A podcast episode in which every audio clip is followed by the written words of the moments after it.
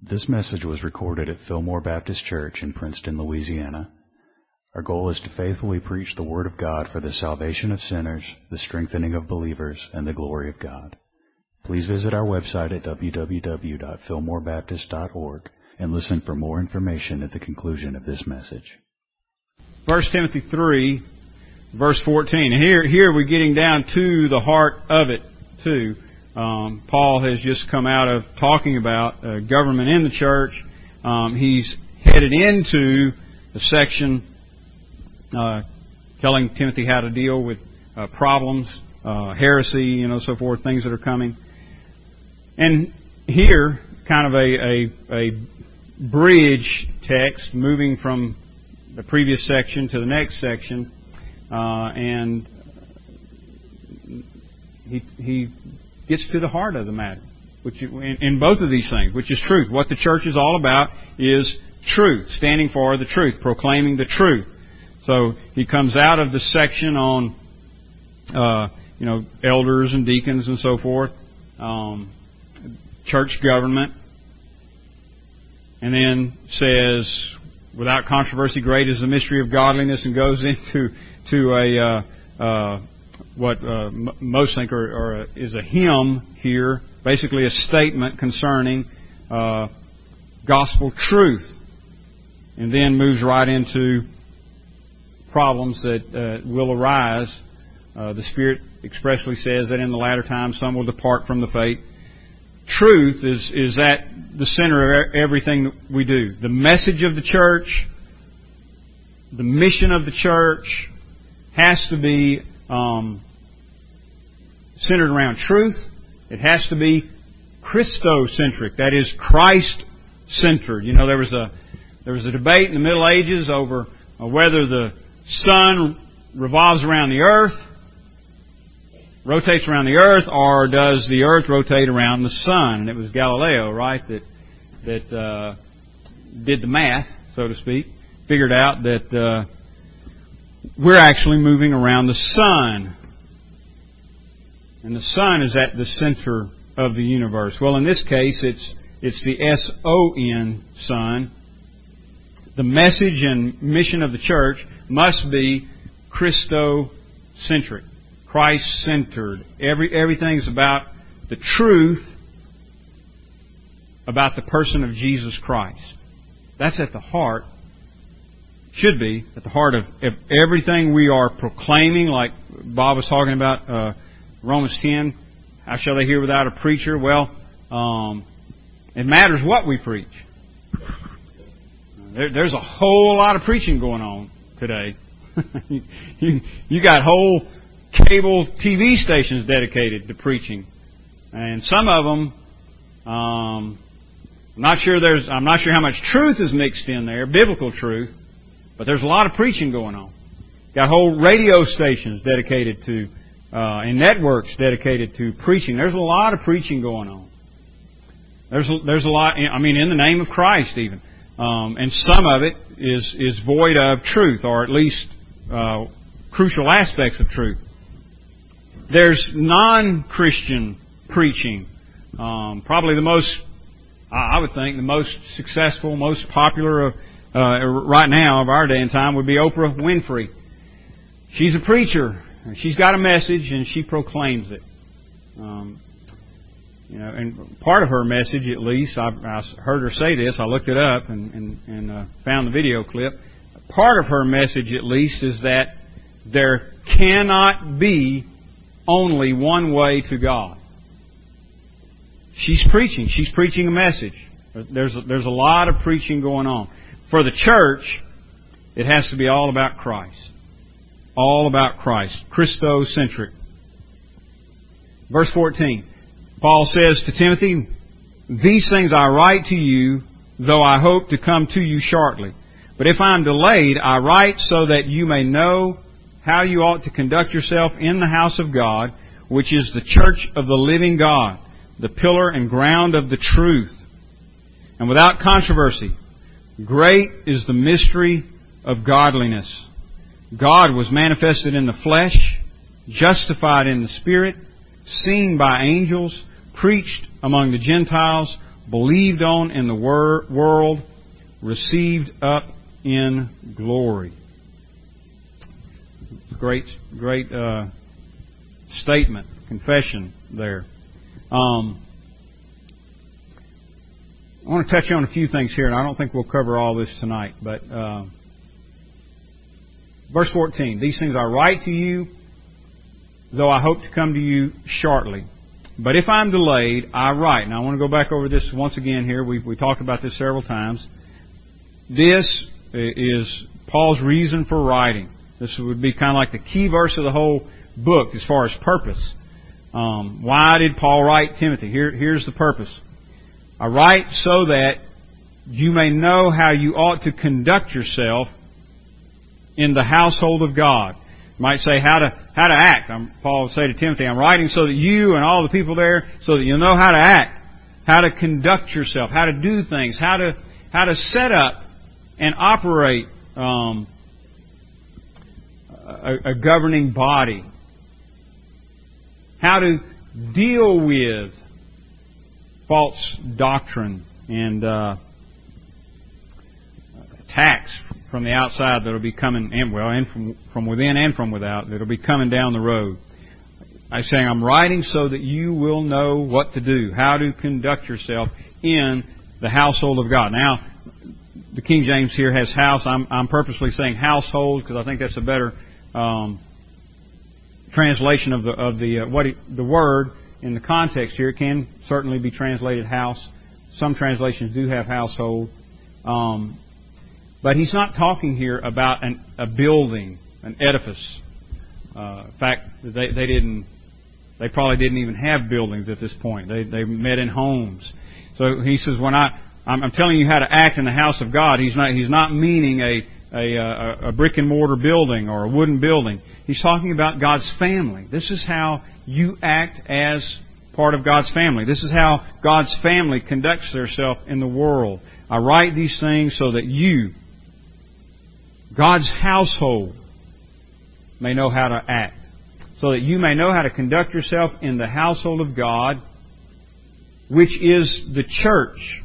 Again, see, it's not a building, it's a people, it's a body.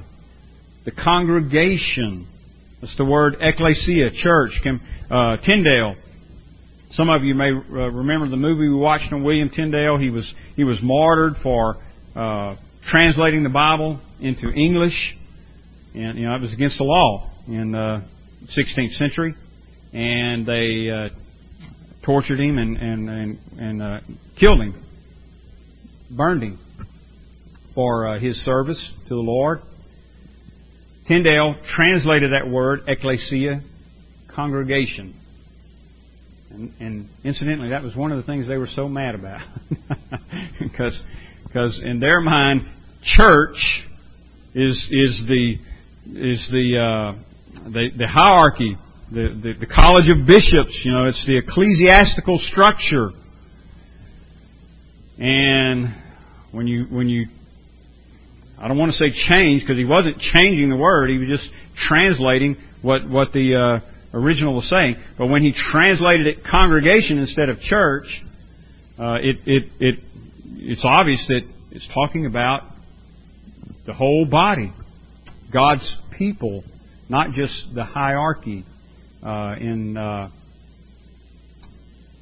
Roman Catholicism. The church is essentially the bishops and they make the rules. And England at that time was back and forth between Roman Catholicism and Protestantism. So the word is ecclesia, the called out ones, the congregation. The household of God is the church. It is the congregation of the living God. The pillar and ground of the truth. It's an interesting analogy here, because here is the here at Ephesus is the home of the temple for Artemis, Diana, and this little kind of picture that Paul paints here, using pillar and ground of the truth, it would have resonated in their minds, because right there in their town, They have this great temple to the goddess Diana with these massive pillars. I believe I read there were 127 pillars holding this temple up. Well, Paul says, we're the household of God, the congregation of the living God, which is, that is, the church is, the pillar and ground of the truth. We support the truth. Hold it up. Hold it out there. The church, you and me, the called out ones. We're the congregation of the living God. We are the pillar and ground of the truth. Martin Luther, in his earlier days, when he was a little more radical, he backed off of some of these things. But he said, where the Word of God is being preached, there you have the church. And where the Word of God is not being preached, you have no church. That's probably a pretty good summation of what Paul is saying here. The truth is essential to church. It's an essential part of being the people of God. As God's people, as God's congregation, as the household of God, we are, by nature, truth-centered. What we do, again, our message and our mission is all truth-centered. And, of course, Jesus is the truth, right? He said, I'm the way, the truth, and the life. So it's to say... to say truth-centered and to say Christo-centered or Christ-centered is to say the same thing. The church is the pillar and ground of the truth. The called out ones of God, of the living God, are the pillar and ground of the truth. And then Paul goes into a little bit of explanation, and I'm going to read through it, but we're not going to have time to really get into it tonight. We'll have to do that next Wednesday. But he says in verse 16, without controversy, great is the mystery of godliness. The mystery of godliness. Same thing. Truth. Truth, or the body of truth that we hold dear, that we believe, that we profess. Without controversy. Homologeo is the word there. It's translated, well, it's from that word, which is often translated confession. So, A.T. Robertson says it could be said this way, confessedly, great is the mystery of godliness. That's why the King James translates it without controversy, because the Greek word behind it means to say the same thing. There's agreement to say the same thing. Confessedly, great is the mystery of godliness. The New American Standard says, by common confession, great is the mystery of godliness. The truth about Christ, as we're going to see through the rest of this verse. And this was probably an early church hymn. Lines taken from an early church hymn or confession, something of that sort. They know that by the structure because it's rhythmic and it's written in parallels. So it's not it's just likely something they were using, singing in praise or saying to drive home these truths to their hearts. God was manifested in the flesh, justified in the Spirit. Antithetical parallelism there between flesh and spirit. God was manifested in the flesh, justified in the spirit, seen by angels, preached among the Gentiles. Again, parallelism, angels and Gentiles. Believed on in the world, received up in glory. Again, parallelism, the world and glory. And it's all written in a rhythmic structure. God was manifested in the flesh, justified in the Spirit, seen by angels, preached among the Gentiles, believed on in the world, received up in glory.